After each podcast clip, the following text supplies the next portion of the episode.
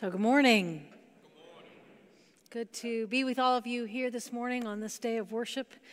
Good to be with those of you who are joining us online, and then I know others watch during the week and come back and are part of worship as well. So it's good to see you all here today. You know, as Marissa said, it's a hard weekend when you see the scenes on the news from Israel and Palestine and all that is happening there. It's a good week to be talking about the fortitude of courage.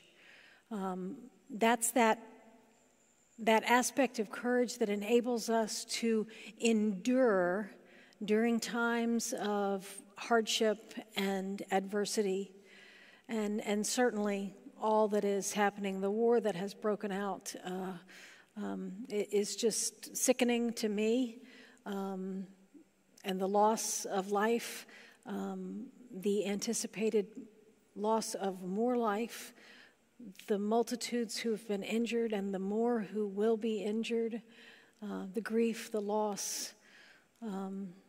It's overwhelming to think about. So it's an appropriate week for us to be thinking about the fortitude of courage. So if you're with us for the first time today or joining us online for the first time, we're in a sermon series called Brave Faith. And we've kind of used the framework of a book by Bishop Tom Berlin. He's the bishop of our Florida United Methodist Church and the author of this book, Courage, Following Jesus and Brave Faith, or something like that. But anyway, the book's called Courage. Y'all got it. And we're talking about that for 6 weeks. This is the fifth of those 6 weeks. So the first week we talked about the clarity of courage, and that clarity helps us to know our purpose, and we can't move forward in courage without knowing our purpose. The second week was the conviction of courage. We have to be convicted because it's not always going to be easy. And in order to be able to do what is right, not just what is easy, we need to have that kind of conviction. The third week I talked about the candor of courage and the necessity of being open and honest and forthright, and at the same time balancing that with love and grace. That's an act of courage. Then last week we were out of town. We were enjoying a few days of vacation. It's always good to be away, and it's always good to come home, right? And Marissa talked about hope, the hope of courage, the hope that enables us to do what needs to be done and trust in God's ability to make that effective. We hope and anticipate what God will do and how God will do it. And then today we look at the fortitude of courage. And next week, the love of courage. And again, Bishop Berlin will be here preaching this last Sunday of the series. We're going to have a reception afterwards right over here. And so I invite you to stick around and to show Bishop Berlin some of our tremendous Trinity hospitality. I'm grateful for you all and who you are and how you receive people. So this morning, our scripture reading, as we look at this fortitude of courage, is the beginning of chapter 9 from the Gospel of Luke. Matthew, Mark, Luke, John, the first four books of the New Testament, and this is from Luke. And I invite you to follow along with me as I share this. Jesus called the 12 together, and he gave them power and authority over all demons and to heal sicknesses. He sent them out to proclaim God's kingdom and heal the sick. He told them, take nothing for the journey. No walking stick, no bag, no bread, no money, not even an extra shirt. Whatever house you enter, remain there until you leave that place. Wherever they don't welcome you, as you leave the city, shake the dust off your feet as a witness against them. They departed and went through the villages, proclaiming the good news and healing people everywhere. This is the word of God for the people of God, and God's people say, thanks be to God. Let me invite you to bow your heads and pray for me in sharing this message with you this morning as I pray for us that we will all hear a word that God wants to speak to our lives today. Let's pray.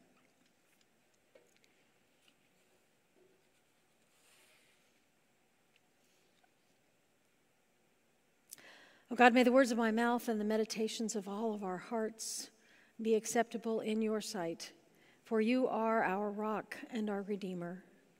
Amen. So, you know, they say in job interviews that as much as the candidate is trying to impress the potentially future employer, the business or company should also try to impress the candidate. The employer should be enticing and encouraging and talk about the perks and the benefits of the job. Certainly, Jesus wasn't following that good practice. True, maybe the disciples already committed to the work, but they didn't know that they were really in for that. After they signed on the dotted line, Jesus reminds the disciples about the mission, first of all, to proclaim God's kingdom and heal the sick. He provides them with no practical resources, though. Actually, he forbids them to take what they think they might need. Take nothing for your journey, Jesus says. No GPS, no suitcase or laptop, no food, no credit card, not even an extra dry shirt. Rely completely on the hospitality of strangers, welcoming you into their home. Rely on perfect strangers. Can you imagine? The enormity of the task and the seeming lack of support and the resources being offered didn't seem to fit, yet that was the reality. Jesus calls us to do hard things, and fortitude is the staying power to be able to do those hard things. I think that's what Jan LeDuc said in the video. Brave faith is being able to do the hard things that God calls us to do that we don't think that we can do. Madeline L'Engle says this: we have to be braver than we think we can be because God is constantly calling us to be more than we are. We might not think that we are capable enough, gifted enough, courageous enough, but fortitude gives us the strength to keep on going in spite of that. Paul Coelho says, and one has to understand that braveness is not the absence of fear, but rather the strength to keep going forward despite the fear. Or maybe simple cowboy language says it best. John Wayne says, courage is being scared to death, but saddling up anyway. Jesus told the disciples the magnitude of their mission and emphasized the lack of their physical resources. But as frightened or as intimidated as they might have been, they saddled up anyway. So, first point about fortitude. Fortitude is the strength to endure, to saddle up, even when we're afraid and even when we feel like we are lacking, that we couldn't possibly do it. 2, even though the disciples were sent out without what they considered to be the basic necessities and resources that they needed, they really were given all that they needed. Verse 1, let's go back to it again. It says, Jesus called the 12 together and gave them power. Real fortitude, the endurance of courage, is not self-manufactured. It comes from God through the power of the Holy Spirit. Some of you probably know that more than 25 years ago, Steve and I were sent to the Sarasota-Bradenton area to do a new church start. And just a few weeks after we arrived, our second child was born. We moved to the Sarasota area basically without knowing a soul. We had no family there, no friends there. There wasn't even a parent church that was supporting or sponsoring us. The United Methodist Church was, but there was nobody local. That kind of new church start is now called a parachute drop, new church start, and that is certainly what it felt like at the time. In so many ways, we felt like we were lacking the resources. We were lacking the abilities, the gifts to be able to do what we needed to do, what we were sent to do. And then a couple of months later, our son was born, and he was born with a significant birth defect called Pierre-Robin sequence. 4 days after he was born, they told us that they thought that he would live. I said, oh my goodness, I'm glad that I didn't know that you thought otherwise before that. Needless to say, we were with him every waking moment. He was in the NICU at Sarasota Memorial Hospital for 10 weeks and then came home, and then he had to go back to the peds floor for a couple of more weeks. I was afraid that this new church start that we were sent to do would fail. We couldn't do what needed to be done. And honestly, I really didn't care if it failed. I didn't care about anything but my son, and I wasn't leaving the hospital. But you know what? God supplied all that was needed. God sent us power, sent us out with power to accomplish more than we could ever ask or imagine. That period of time, without a doubt, was the darkest and the most difficult and frightening time of our lives. And yet God provided us with the power, the strength to endure. When I couldn't see a way forward, when there was no way that we could do what needed to be done relying on our own resources, God supplied the power. One of the first core families to commit to being a part of this new church start was a nurse from the NICU and her husband and their son. And then as the church began to take shape, several other nurses from the NICU also became a part of the church. I wasn't going to leave the hospital.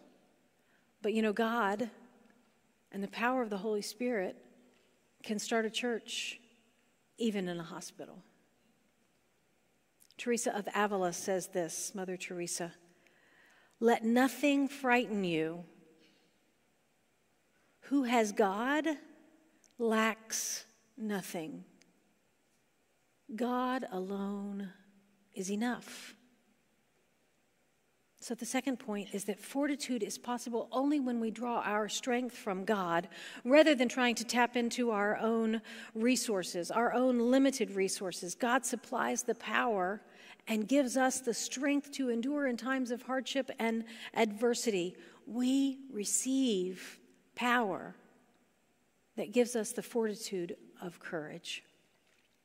The third point is that the fortitude of courage requires us to know our mission. In his book, Tom Berlin talks about being wholehearted. He gets that from a prayer of confession that is in our book of worship, in our communion liturgy.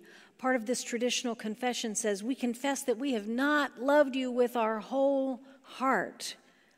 Having fortitude helps us to live into our deepest convictions and beliefs, knowing that we are all in, that we have a whole heart, that we are wholehearted in our love for God. In chapter 10 of Luke, right after we've read chapter 9, where the scripture comes from, a teacher comes up to Jesus and asks him, a student comes up to Jesus and asks him, "Teacher, what must I do to inherit eternal life? What's the most important thing?" And Jesus responds to him, "You must love the Lord your God with all your heart, with all your being, with all your strength, and with all your mind, and you must love your neighbor as yourself." That's our mission. Love God deeply. Love our neighbor deeply. You know, in early 2021, right as the COVID vaccines were being developed or had been developed, the county health department came to us and asked Trinity if we would be a site to offer, for them to offer vaccinations. We had a large space. We have a large space with plenty of parking outside and easily accessible on flat ground, and we're a voting location. And honestly, I'm sure they were aware of the strong and vibrant witness of Trinity as a church that cares about our community, that has and does and will care about our community and demonstrate that in tangible ways. And so they asked us, will you all be a site for vaccinations? Now, our first instinct was to be all in and say, yes, we will do that. After all, what could be a more appropriate way of loving our neighbor in that critical time than being a site for vaccinations, helping save lives? But also there were concerns raised from different perspectives about, what if someone got hurt on our property? The elderly were going to be the first to receive those vaccinations. What if someone fell? And what if someone had an adverse reaction to these vaccinations? They were new. Again, it would be on our property, and could Trinity be liable? Perhaps we could have, but it was the right thing to do. Trinity, we are people who love our neighbors. And when we are wholehearted, when we are clear about our mission to love God and to love our neighbor, we have the fortitude to uphold with integrity our deepest beliefs and live into them in spite of the cost. And Trinity did that, and then more and more United Methodist churches across our state and nation began to be host sites for vaccinations, because we're clear about our mission to deeply love God and to deeply love our neighbors. So the third thing is that fortitude means knowing our mission and wholeheartedly embracing it no matter what the cost. The fourth point, we need each other to have courage to endure hardship and adversity. Here's the verse again. Jesus called the 12 together and gave them power and sent them out. And they departed and were together in all of the villages, proclaiming the good news and healing people everywhere. They did it together. And then in chapter 10, again, Jesus this time sends out 72. He commissions 72 to go out. But you know what? He doesn't send them out individually, even though they can't all stay together in one home, obviously. He sent them out in pairs. Go out in pairs. The good news is still spreading rapidly, and it is something that we all do together. We need each other. We need each other. We need to be in community in order to have the fortitude of courage. And together, they must have been effective, because the church is still thriving 2,000 years later. And then finally, the fifth point, fortitude enables us to endure, to be courageous, even when it is not easy. When we are courageous, there will be resistance. We're immediately reminded of that in this scripture passage. Jesus tells them, go out and rely on the hospitality of perfect strangers. And then right after that, Jesus says, but if they don't welcome you, shake the dust off your feet and go your own way. Rely on the welcome of others, but by the way, don't be surprised when they don't welcome you, and just go on your way. Trinity, we know who we are. We are people called to love God and to love our neighbor. And we have boldly proclaimed that in our community. We do that again and again through our actions. Remember how we peppered the community with those yard signs that said hashtag love your neighbor, our Love Your Neighbor campaign? We know that loving our neighbor means loving everyone. young and old and in between, black and white and brown, persons with differing abilities and exceptionalities, different sexual orientation. And as we've been clear about how we're going to love everyone, we've experienced resistance. You know, in the last year, about a third of the United Methodist churches in the state of Florida have or will, by the end of the year, disaffiliate. They will leave the United Methodist Church. That means many churches, some churches, actually not many, some churches in our area have decided to leave our denomination. And that's hard. That's hard for churches that we've been in relationship with to want to disaffiliate. And it's hard for us as clergy. We have friends and colleagues that we've had for years who are no longer United Methodist pastors. That also means that some people who have been a part of Trinity for a few years or for many years have left and become a part of other churches. Trinity is called to be a courageous witness, welcoming all people. And that kind of courage takes fortitude to endure even in the face of adversity and resistance, even in the face of broken relationships and loss. But Trinity has a long history of committing to boldly follow Jesus with fortitude, even when it takes making tough decisions, even when it means sacrifice. Not long after Jesus called the 12 together and sent them out with power, Jesus said to them, "All who want to come after me must say no to themselves, take up their cross daily, and follow me. All who want to save their lives will lose them, but all who lose their lives because of me will save them." So fortitude is the courage that perseveres even when we're afraid or feel like we're lacking. Fortitude can't be conjured up on our own, but can only be found through the power that God gives through the Holy Spirit. Fortitude requires focusing our whole hearts on embracing our mission to deeply love God and deeply love our neighbors.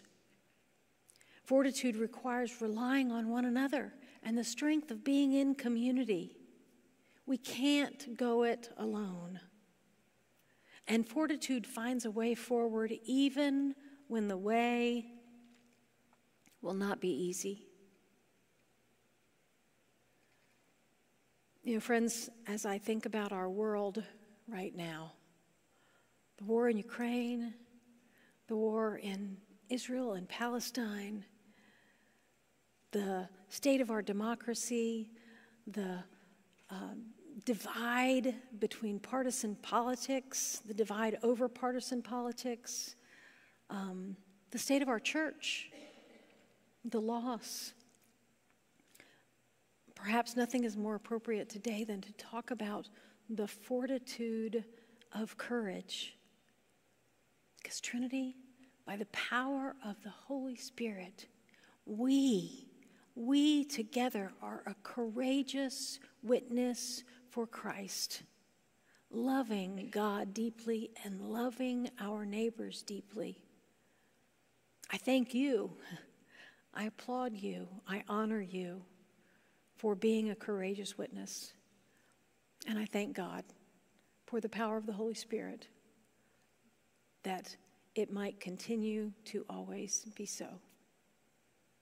Let's pray together.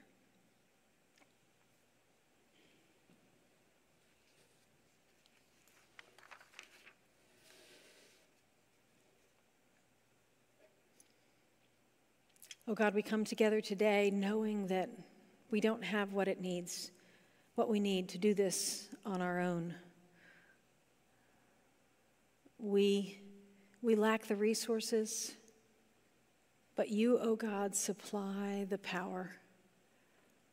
And so we pray that you will take us as we are and that you will use us.